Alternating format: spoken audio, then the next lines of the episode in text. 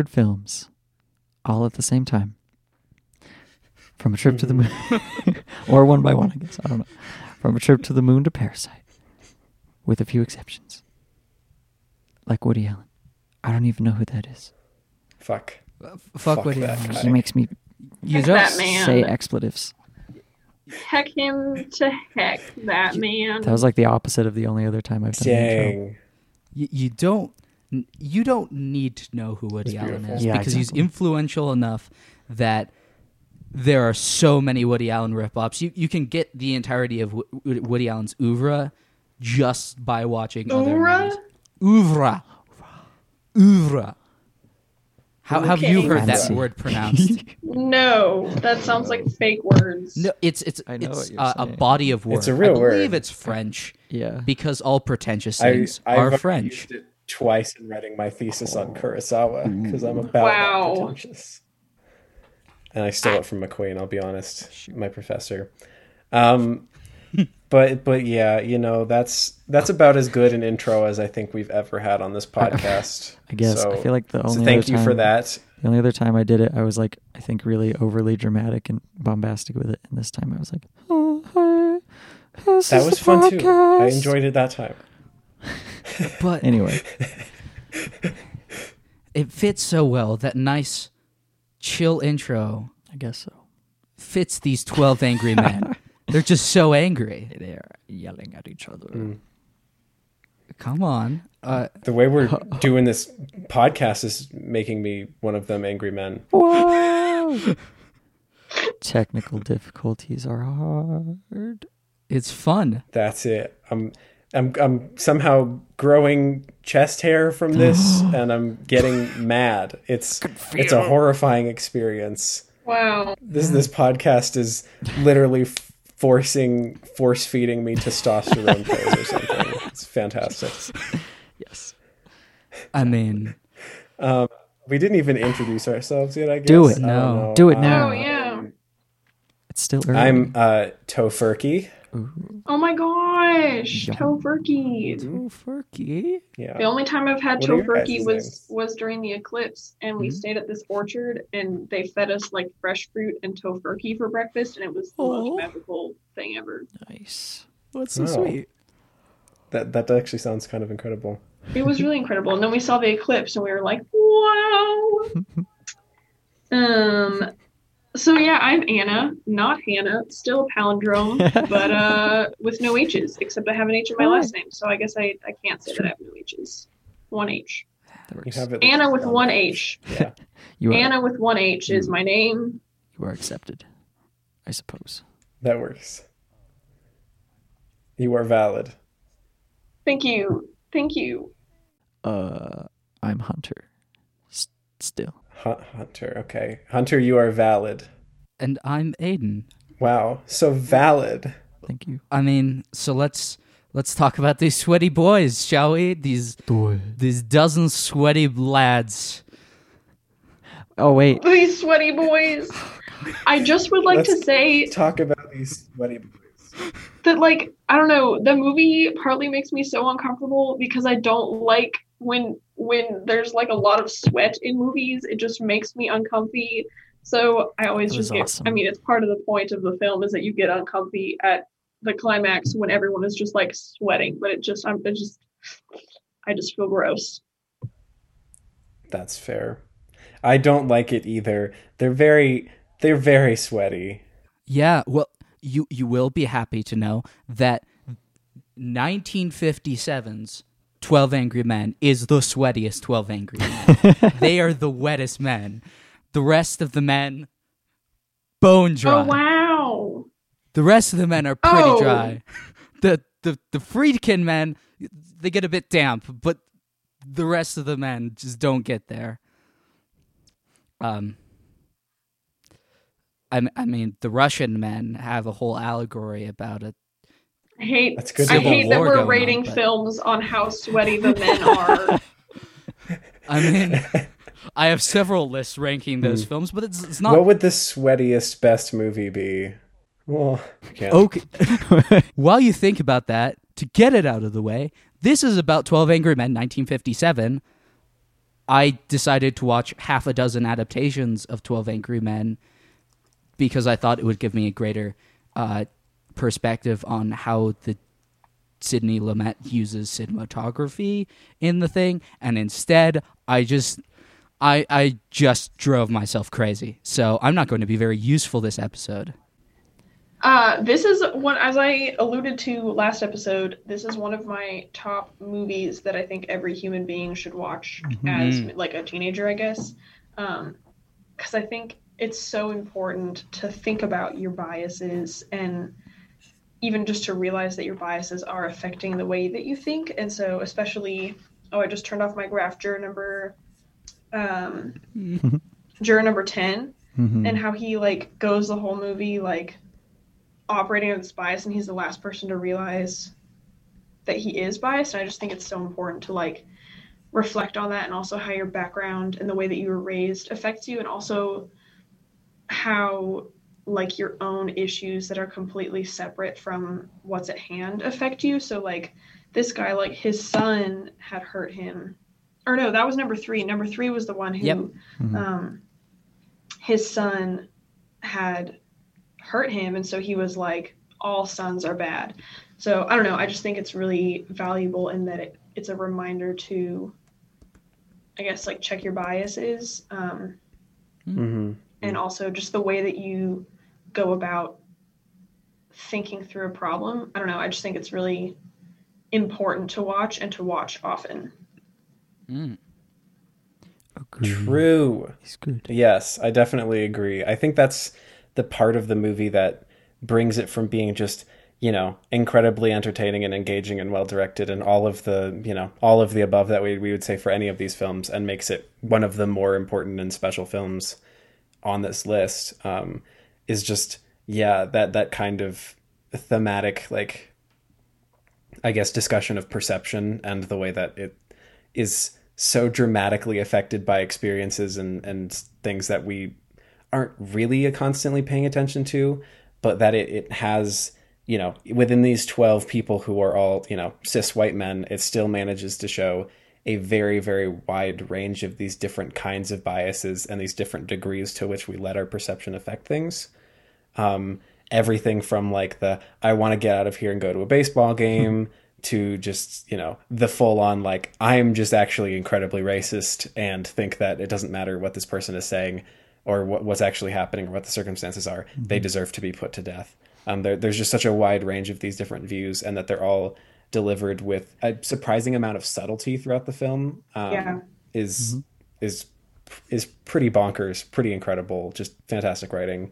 And also, I mean, is something that I did a bit more reading into as, you know, Sidney Lumet, uh, reading into him as a director is just that he's known for getting just like incredible performances out of everybody. I mean, this this movie is is perfect for Sidney Lumet in that sense because if any movie could benefit from having just like pitch perfect performances, this movie really does. Yeah. Well, I think the other thing going off of the like director note is the cinematography, which is something that I specifically looked at and how um throughout the course of the movie like the camera angle changes and that's just like a literal physical tangible thing that changes to create tension and so um like the first third is at eye level the second third um Oh no, the first third is above eye level, second third is at eye level, and the last third is below eye level. Eye level, um, and just like the way that he uses camera angles to create this like building tension. I mean, when you watch the movie, it gets tense, and like halfway through, a third of the way through, like I don't know, I get really tense feeling, even though I know the ending, I still like get in that tension, and so just like masterfully directed and designed in that way that like even the camera angle um, creates this claustrophobia. Yeah, it just Mm-hmm. sucks you in like about uh, halfway through, where uh, every time I've seen this film, at the beginning I start by like being like, "Oh yeah, this is like a good movie. I like this movie." It's like kind of slow and paced, and about halfway through, I forget that I'm watching a movie, and I'm just like mm-hmm. fist pumping when like the racist guy, like everyone walks away from him. Ah, and- so good. and you're just like, ah, yes. Mm-hmm. and every time they like convince a new person, you're like, you did it. yeah, you did mm-hmm. it, yay, woo. it's and it never feels trivial like Yeah. somehow there's 12 people in an hour and a half that like have to or 11 people that have to change their minds mm. and Yeah. There's never like a just like oh well three guys just decided to change their mind willy-nilly just to kind of move the pacing mm-hmm. along. Like somehow that all just continues to work and every time it feels like you're making progress and like you've earned that progress as if you're like participating in this. And the thing that's so cool about this movie is the way that it takes you on that journey because okay i don't know about anyone else here but the thing that i noticed especially upon this rewatch uh, every time i go into the movie i begin thinking that juror number one like the foreman is the protagonist because the way that the camera is it's framing him in shots a lot and then juror number eight comes in and slowly takes the spotlight. And as he's winning the other people at the table around, he's also winning the perspective of the film to his perspective. And that's something that really got just thrown into uh, like a relief when I was watching other adaptations of this because other adaptations, it's very noticeable when they start looking down the table from the perspective of juror number eight. They don't start following juror number one. They start following juror number eight, and you don't get that that narrative perspective of a shift in perspective where the audience and the camera is shifting perspectives and slowly making up its mind about what these characters are uh, like what side you're being swayed toward by these characters. And stuff. That's yeah, that's a very good point. I I had never really considered that, but like yeah, at first every time I watch it, I I start by like at, at the very least being like, well, I think juror number one is my favorite character. I think juror number one is is the person who like seems to have everything kind of in charge and whatever. And I, I spend all my time kind of focusing on one specific character, and then yeah, very quickly like it it kind of transfers, um, and it yeah, that does like provide a lot more of a, that that sense of this guy's uh, kind of convincing everybody around him um, because he's also kind of convinced you to pay attention to him to begin with when at first he's very much kind of off in the distance Well, and he's one of the last few people to change their vote from guilty to not guilty. Uh, I realized last week that uh, you person who has a new name this week that I can't remember, Tofurkey. Tofurkey, That that Tofurkey brought up. can't That this week we might know my want name a, a plot a plot summary, uh, just to let people True. like get this movie because it's the famous movie. It is a very famous movie, but a lot of people, especially now, might not have seen it. They might have seen a bunch of things that like ape the elements of it. I remember when I was a kid, I listened to like this it, episode of Adventures in Odyssey, like this radio Christian radio broadcast show, and they did a Heck whole episode like that was a, a pa- uh, like a parody of Twelve Angry Men, and it is legit the best episode that like show ever released. Interesting. but uh, interesting. Hmm. um, does anybody have any like written summary or? I, I can I can give a plot breakdown, but okay. Yeah sure go ahead. I, I, I so yeah so uh, it, there is a jury trial a murder trial that is taking place. We start off in the courtroom hearing a b- brief breakdown of that this is a very important decision. This young man who's 18 years old has been uh, arrested and suspected of killing his father in their apartment. The the all of the information of the trial is given to us as the members of the jury deliberate on whether or not this young man is innocent. They all go back to the jury room. It, the entirety of the rest of the movie takes place in the jury room and the adjoining bathroom. And they begin by taking one vote. And one man, juror number eight, is the sole person who believes that this young man might be innocent. And slowly over the course of the 97 minutes of this movie, every single one of the members of the jury come around to the other side. That And it's works. real That's good. Cool. It's good and fun. Thank you. Yeah. Yes. So it is a very simple concept, um, and it's a pretty short movie, uh, and it's also pretty much, it's almost just a one room movie. There, you know, there's a scene in the bathroom, and there's the, scene in the courtroom, and then the final scene is outside of the courtroom. But for the most part, it is a it is a one location drama. Um, and what strikes me about this in comparison to a bunch of other one room dramas is that it does not feel like it. I am never thinking about like, wow, how are they keeping it interesting, or or you know, how how does this feel like it's a full movie in a in a in a one room setting? I just never think about the fact that it's in a one room setting until I finish the movie and they're leaving, and I'm like, oh, like somehow uh, Lumet's camera movements and the writing and the performances are just just everything, and it it doesn't feel like it needs any change of setting. It doesn't need a break. It just it just runs.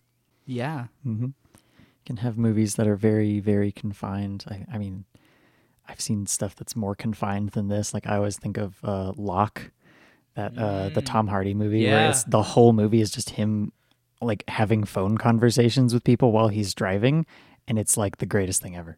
So like, yeah, it's it's hard to do. I think like you've got to have just great writing, and, and yeah, like you said, performances and stuff to carry that kind of thing. But they nailed it here for sure. I think Yeah. part of the reason why it works, part of it is that he knows like he knows that the words are enough and I feel like sometimes people when there's a connection that they've made, they try and spell it out way too clearly, but then you almost lose the connection. This is kind of something we talked about in Seventh Seal and I've been thinking about is like if you try too hard to define something, then it kind of loses its mystery. So like in the same way, um I don't know, like if he had tried to spell it out too clearly that, like for example, the racist guy, if he had given him like a racist, like a clothing with a racist slogan on it or something like that, so it would be like obvious from the beginning that this man had those opinions, then that wouldn't have been as impactful, I think, as an audience because you just like almost discount it. You're like, oh, there's the racist guy, but like you don't realize, and in some ways he doesn't realize until the end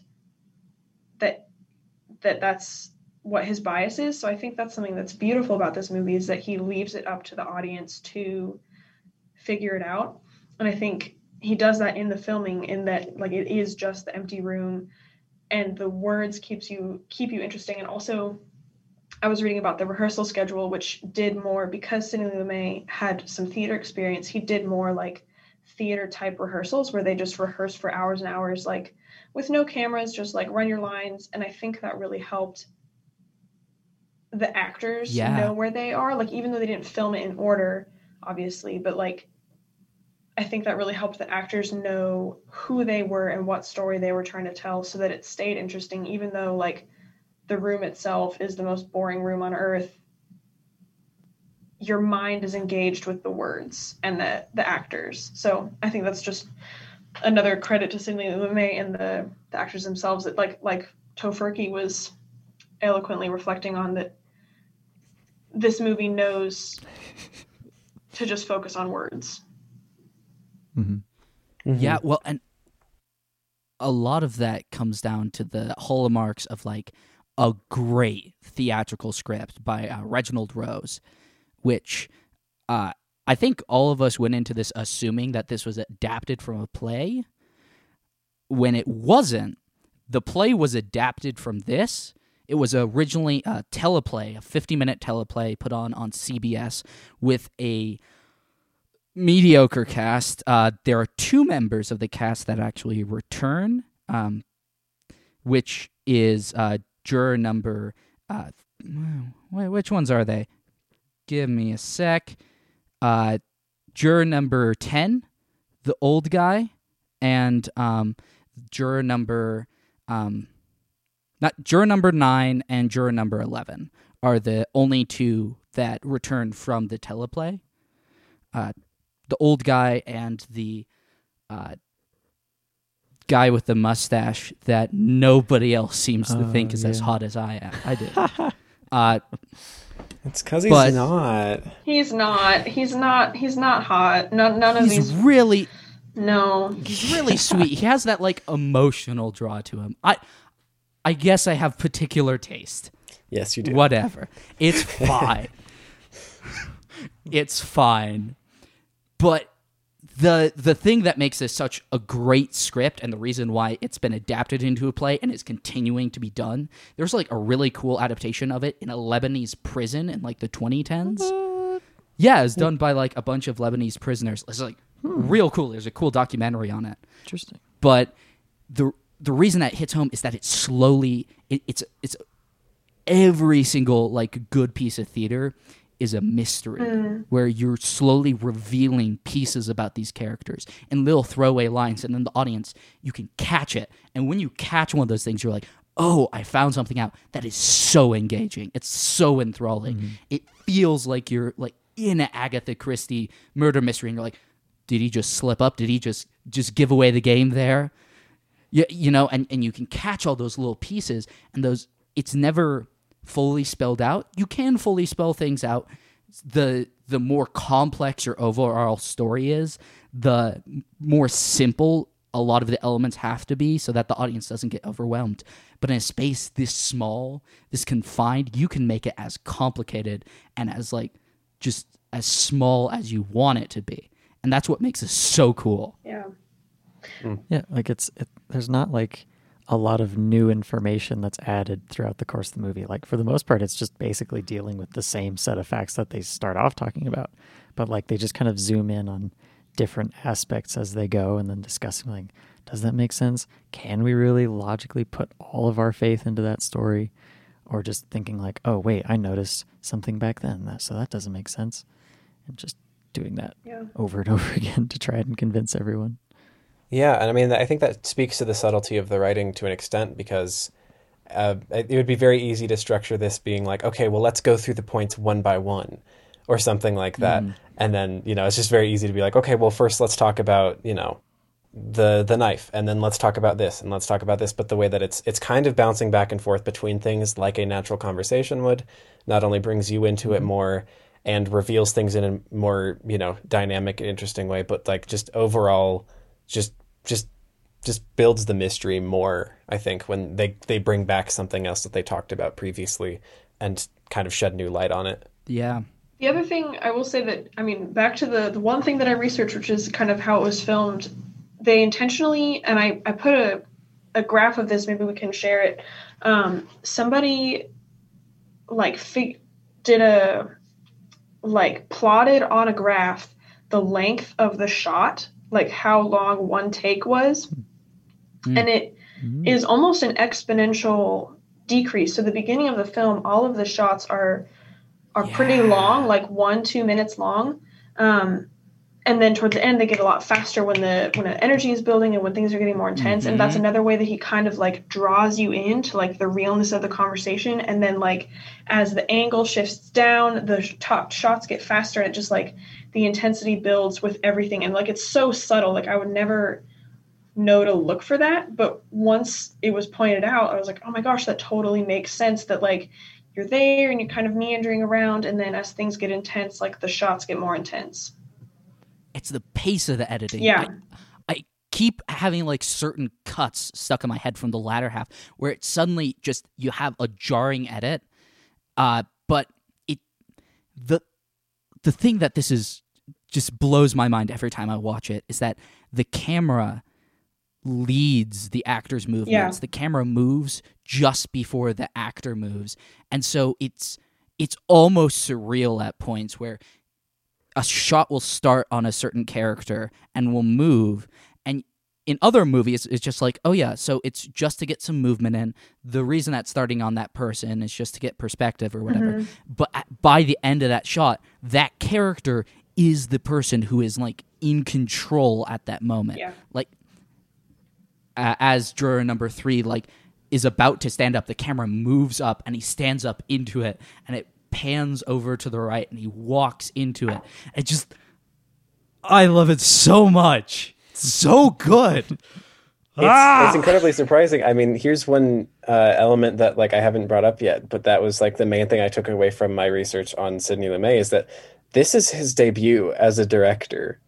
Um, Uh, yeah, which he did some television Wow. work beforehand, but this is his first Right. film. Yeah. Yeah, but I mean that it that just that just blows my mind. I mean, sure, that's uh, I think that makes it the fourth one that we've covered so far, the fourth uh, directorial debut on this list in the first what twenty nine uh, episodes of the greatest movies of all time. Um, Yep. actually, it's six if you include uh, like co-directors uh, debuts, because I think Mm. there's some some directors in Fantasia and uh, I can't remember what the the other film was. Uh, I think The General, um, where it, it was a, Mm. a debut.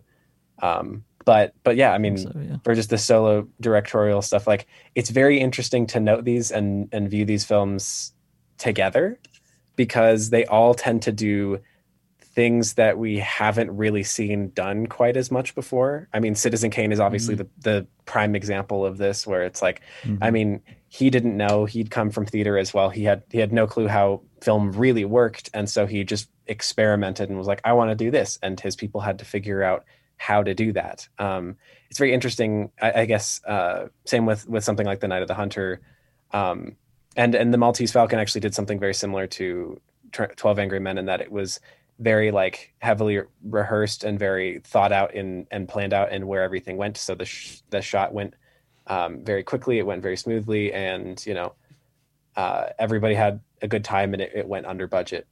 Um, similar similar to this movie, but I, I do think it's interesting that for the debuts, we're kind of seeing these directors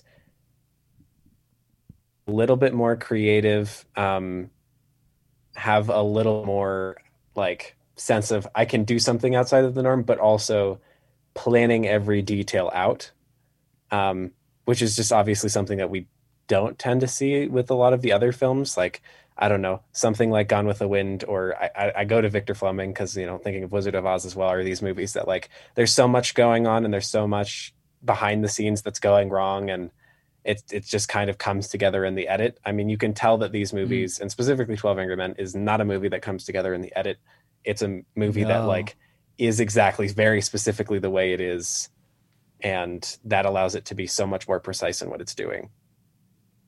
I think precise Yeah. is a really good word to describe this movie. I think almost I would I I see your Toy Story and I raise you or Toy Story 2 and I raise you 12 Angry Men as like the perfect precise movie. True. Yes.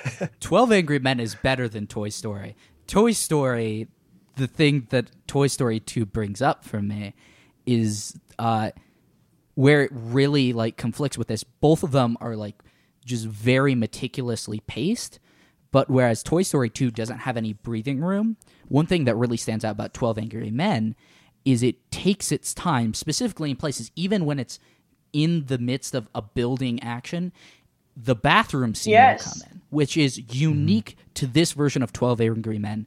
No other version of 12, 12 Angry Men actually has that bathroom scene. Hmm. Mostly because the play that came out after this, because building a bathroom set would be hard, just incorporated a lot of the dialogue into the room.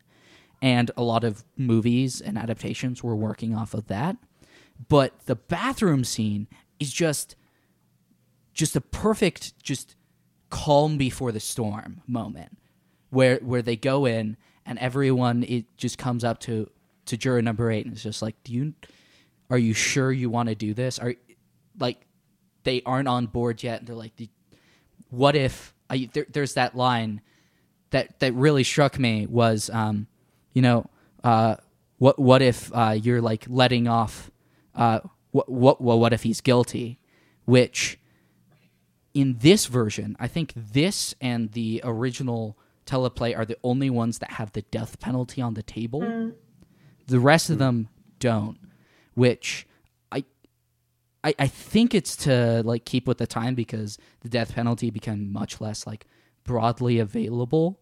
But like my little, you know, leftist self was just sitting there hmm. thinking, so what if he's guilty? You, he's like 18.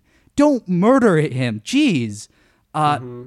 But you, it, it's there's so much in this film, just in the mindset of the characters and everything, that is, despite the fact that this film has been adapted all over the world, it feels in the mindset of like an American populace and a very masculine, patriarchal American populace. There mm-hmm. are. This is like a display of the spectrum of American manhood. Yeah. And That's another reason know- why I think this movie is important too, is that like they're all men, but some of them I don't know, like their expressions of their masculinity are different and some of them to be completely honest, I respect some of them more than others and the way that they express I mean obviously, but like True. oh I don't yeah, know, some of them I would not want my son or husband to try and imitate in their masculinity, you know? of course, and Facts. that's like the the standout, of course, juror number three, who like uh, had his son gotten an argument and wasn't willing to continue it, and he's just like. That day I swore I'd make my son a man, and I made him a man. But when he was 16, we had an argument. He punched me in the face, and he hasn't talked to me for three years. And and, and you're just like, it's just it's more of a critique of to- toxic masculinity than like it's a harsher one than almost anything I've seen in like the last decade when it's really come up hmm. where it's someone who is just just somewhat consciously being incredibly self-destructive and not really being able to accept it until th- like through the arc of the show that is his his main thing. He isn't willing to accept that this boy is innocent because he's seeing the boy as kind of a represent uh, uh, he's tying all of his uh, the baggage he has with his son to this young man who he feels like stabbed him in the back the way that this boy supposedly did to his father Yeah. Hmm. Yeah, it's interesting because it, it is a more harsh critique in some ways, but it's also maybe um, a more, I, I don't know, arguably fair critique. Like it doesn't feel like it's setting up a straw man. And Oh, no, no. even though I deal with, I, I agree with pretty much most critiques of toxic masculinity, undoubtedly sometimes they take a straw man of just like objectively the worst Mm-hmm. man um, which I mean, sure, we probably all know a few people who are like that, but like taking the absolute worst idea of a man, the worst representation of a man, and then fighting that is a lot easier than doing what 12 Angry Men does here, which stands out to me particularly with juror number 10 um, as somebody who, when everybody turns their back on him, he kind of recognizes his bias and is distraught over it. Um, yeah which Probably is my favorite scene. it's incredible. It's also something that you don't expect, or at least I don't expect from uh, th- something like this. I, I expect maybe people to be like, "Oh, shut up, you you know, you racist asshole," and then and then Yeah. move on, and then he's just mad, and like you, I, Right, I would like- expect that somebody like that would would never recognize their bias and just say, "Well, the whole world is wrong," um, and move on.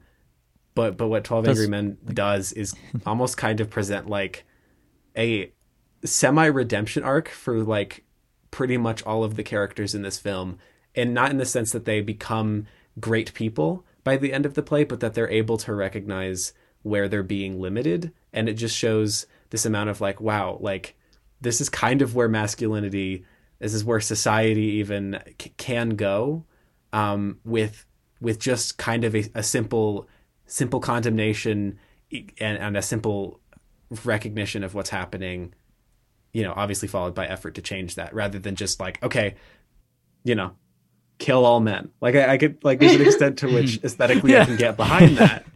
Um but yeah it doesn't ultimately ultimately solve the problem. So yeah. Yeah, I feel like it's kind of like at the base of the whole story. Like, you know, having all of these guys being like, okay, come to a unanimous decision, guilty or not guilty, and the whole point that like you know, eleven of these guys are just like they kind of accept this sort of bloodthirsty decision of like, yes, from what we've heard, it's okay to kill this person who is, uh, you know, just now like not a child anymore.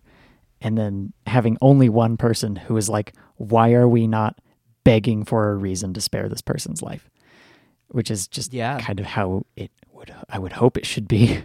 And so then yeah, just mm-hmm. using the whole movie and all these conversations to just be like, why not choose the merciful, kind way? Just trying to find that, find a reason to doubt instead of just being like, "Yep, kill him."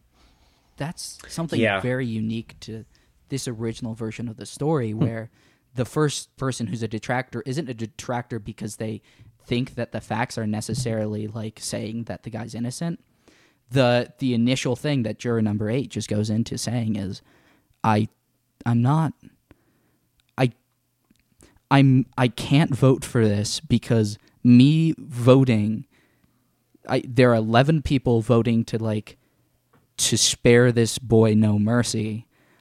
I can't i can't bring myself to to to do that to someone else unless i'm completely sure uh, and so i i just want to talk it just starts like that and then as they talk they actually wind up noticing a lot of holes or a lot of inconsistencies in the pieces of evidence Yeah, and it's it's nothing to they don't ever again like they don't present new evidence. It's not getting to the point where they're like, oh well, it's definitely not true what the people presented. It's just like, is there a reason that it might not be entirely true? with, with the, the exception of the knife, which is the only Yeah, piece true. of like new evidence that's Yeah. brought forward, which is just like a like a a just a moment in mm. it's just like the first moment that just just gets you at least first moment that gets me mm-hmm. where they like say this is a very unique knife and then he eight just takes the knife out of his pocket stabs into the table and he's like i found this at a shop on the boys street last night because it's kind of irking me this isn't a unique knife I have a question that I I mean we can kind of just maybe I leave you with this and think about it, but um I was reading and apparently there's a Japanese version of this story, but it's the opposite where the 12 jurors go into the room and everyone says not guilty except for one that says guilty. Hmm. And by the end of the film everyone says guilty. Hmm. And I've I don't know I've been thinking like when when you have the story where everyone says guilty except for one man, you argue points of morality and um like are we sure that this person is and like I don't know, you can kind of think about mercy, but what is the conundrum when it's the opposite? And I I don't know, I've just been kind of thinking about like, man, what an interesting story to tell where people do they go into it ready to show mercy and by the end of it decide that that's not what the moral option would be. I don't know. I guess it's just something that I've been thinking about. I'm taking a class that we're talking a lot about morality and like when like if you sometimes have to choose an immoral option that like I don't know, the idea that you might sometime need to choose between two immoral options. I don't know. It's it's kind of a mm-hmm. half formed thought, but I just thought that was an interesting take on the story Yeah. That it would it would go the Totally. opposite. Well, and that's interesting. That is one of the two versions of this that I was not able to find online uh, leading up to this. Uh, that would be the, the Japanese version that was done, I believe, in the 80s, and then the uh, 2010s version done in China called 12 Citizens, uh, which was done in 2014. Twelve citizens, Uh, that's so on brand for China. Yep, Yeah. it's it's very on brand. Uh, the the other so almost all of the versions that I saw basically keep the same story. There's a version done in India in 2016, which is just nuts and absolutely insane and terrible. It's just a mix mash of just stylistic elements drawn from like Quentin Tarantino and Edgar Wright movies with no rhyme or reason behind them and Bollywood musical numbers too, I guess. Hmm. but there was another version done in 2007, a Russian readaptation just called 12. And the thing that that changes well a lot changes because it, it's a change in context uh, the russian judicial system doesn't have like the same jury process so they have to come to the decision in the room to give the idea of uh, r- the reasonable doubt like put that on the table and make that a thing within the context of the story. But the the most striking elements of the story is the foreman, jury number one, once they all, everyone else agrees that he is that he is not guilty, he he sends a, everyone goes to leave, and he's like, "You haven't heard my vote vote vote yet," and they're like, "What's your vote?" And he's like, "I, I would vote guilty." Hmm. They're like, "Why would you vote guilty?" He's like, "I I think you're correct. I think that that he didn't commit the crime, but the people who did commit the crime are out there and they are depending because in this one it's like a state conspiracy that's that's sort of covering it up. Um, they are depending on him getting off, uh, him p- being put in j- jail to kind of cover their tracks. And if we acquit him, he's going to die. They're going to kill him, uh, so that he doesn't like give uh, any more information about where they are, and he's going to live longer in prison than he ever will on the street. Dang. And that's that's like a final argument in there, uh, and that's you know kind of a dark one. I think most of the people wind up dying in the Civil War at the end of that one. It's a, it's kind of a take. um, yeah, uh, but th- there are a lot of different. This setup has so many moral questions in in it. There is so much just room for your mind to go and you can take it in completely different places where you're like what what it's it's it's a context to examine philosophy. It's it's like a socratic forum uh, of a film. Uh you know on a very specific issue just taking a bunch of people's different perspectives and just just examining them I like it. I like how it can be different in the different versions. mm. Sorry. Tofurky uh, just dropped out, I'm assuming, because of Yes. previous engagements. Yes. Indeed. It's okay. Do do we have any any thoughts that we need to discuss? Just trying to think. Uh, my my only thought that I had a moment ago. This feels kind of half formed, but kind of along with, I guess, more with what Anna was saying previously. But there's like having the thought of like so the people who are fighting for the the guilty verdict in in the the the movie in particular that we were Mm. talking about. um, just having thinking of that too, being like, it makes sense to have someone fighting for the guilty verdict, I guess, and obviously it you know makes sense for narrative conflict to have some people with their heels dug in on the opposite Mm. side, but like.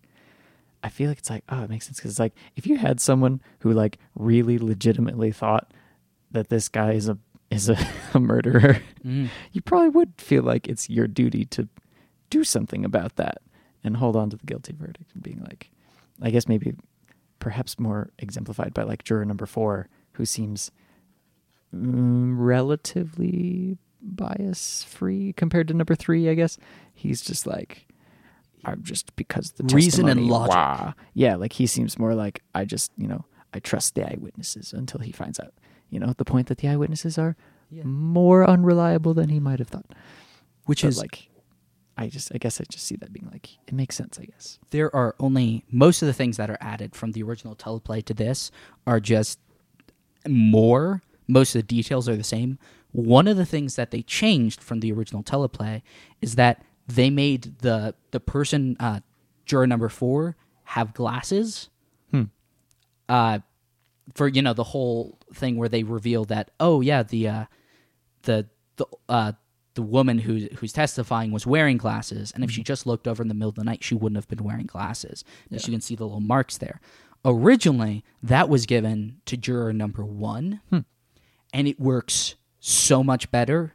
Where it's it's a bit of a, a convenience where you take the plot and you're like, oh, the thing that this character specifically needs to learn applies to this character, and you're like, okay, that's a bit of a, a coincidence that oh, it's juror number four who's wearing the glasses and would be able to to f- figure out that oh yeah, the woman was wearing glasses because of the little impressions next to her nose.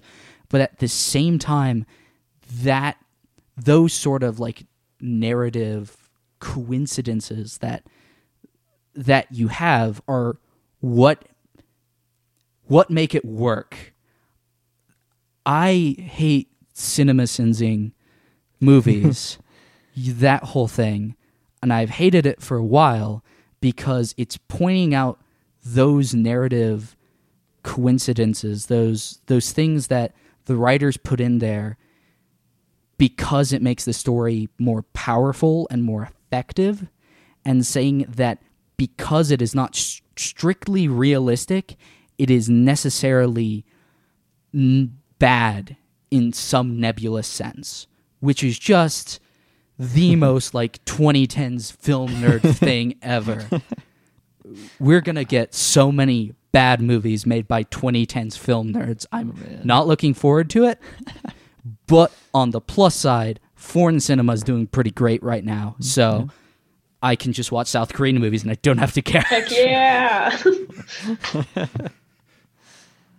oh, all good. All good. Also, on that note, uh, a, Bra- a Brazilian film that came out a couple years ago, uh, Bacurau. It is a, a, n- a- It reminded me of this film because both of them have that same sort of uh, writing-based mystery element to it, uh, where the information is revealed slowly and there's still a bit of mystery and uncertainty towards the end of the story. Um, and the only movies I have seen that have come out in like the last decade that are written like that are are not from America. American screenwriting just hasn't had that sort of like that texture to it in a while. And I'm sure I have blind spots. I have many blind spots, but I just haven't seen that as much in American cinema, whereas it is being used heavily in uh, Brazilian, South Korean, Japanese films. You know, it's kind of sad, but also kind of great because America shouldn't have like a monopoly on cultural capital regarding film. For sure.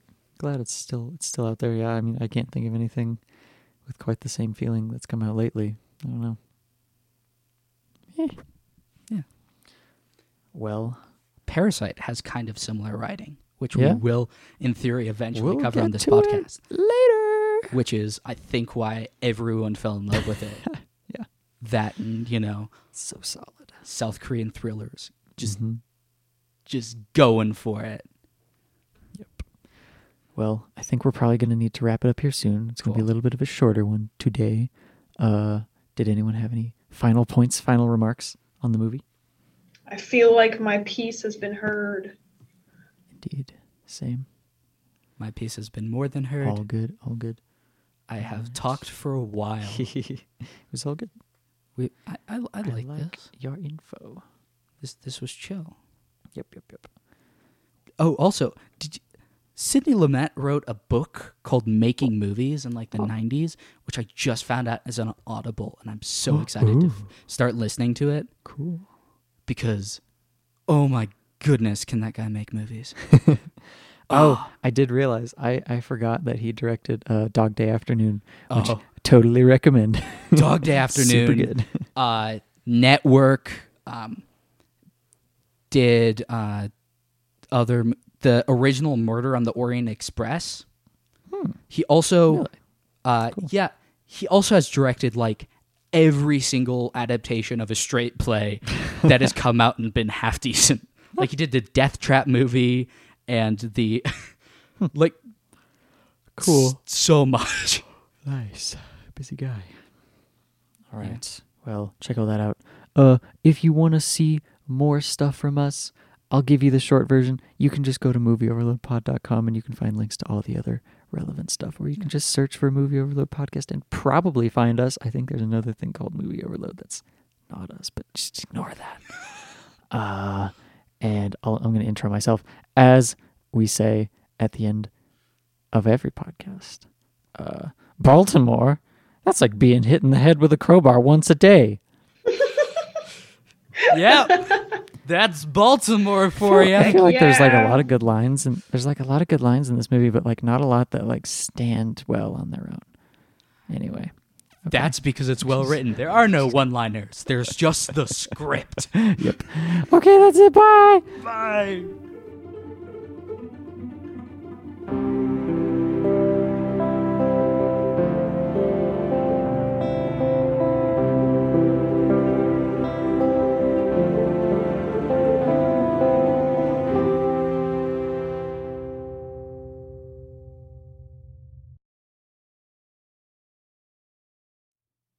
Uh, the guy that's like, I'm just gonna say something. Let's put it out on the porch and see if the cat picks it up. Yeah. That guy's my favorite because he says the stupidest things. Or not the stupidest, but like the funniest things. Funniest things guy. He was Uh, kind of charming.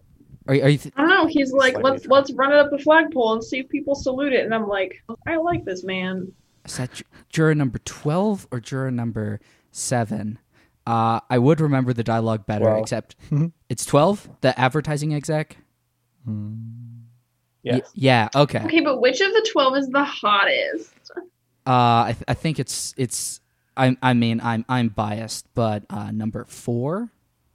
I like Wait, him. hang on. I'm getting a cast list up so I can speak with some um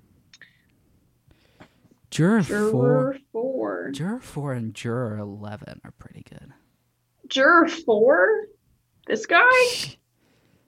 Oh uh, Oh yeah. no, I was thinking five. juror five, but uh, he's he's not bad. Juror he's, five.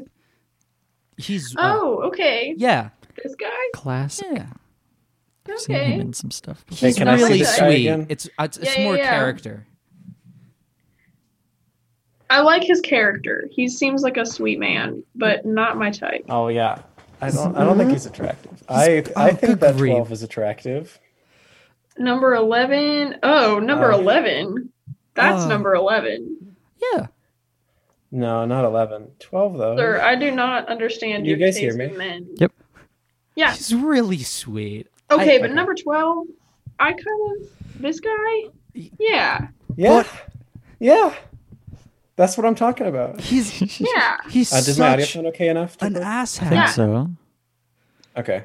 It's He's like an It's advertising giving exec. Already. How could I'm- anyone ever be attracted to an advertising executive? I don't He has a nice face. Do you see have a nice nothing beyond the physical beauty?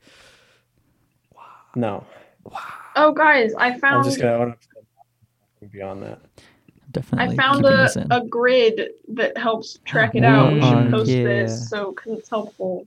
Uh, juror eight, though, it's the going on the Instagram. ostensibly the protagonist. I mean, Yeah. I mean, I as far as physical attractiveness, he's he's pretty up there. I- I'd say. I suppose.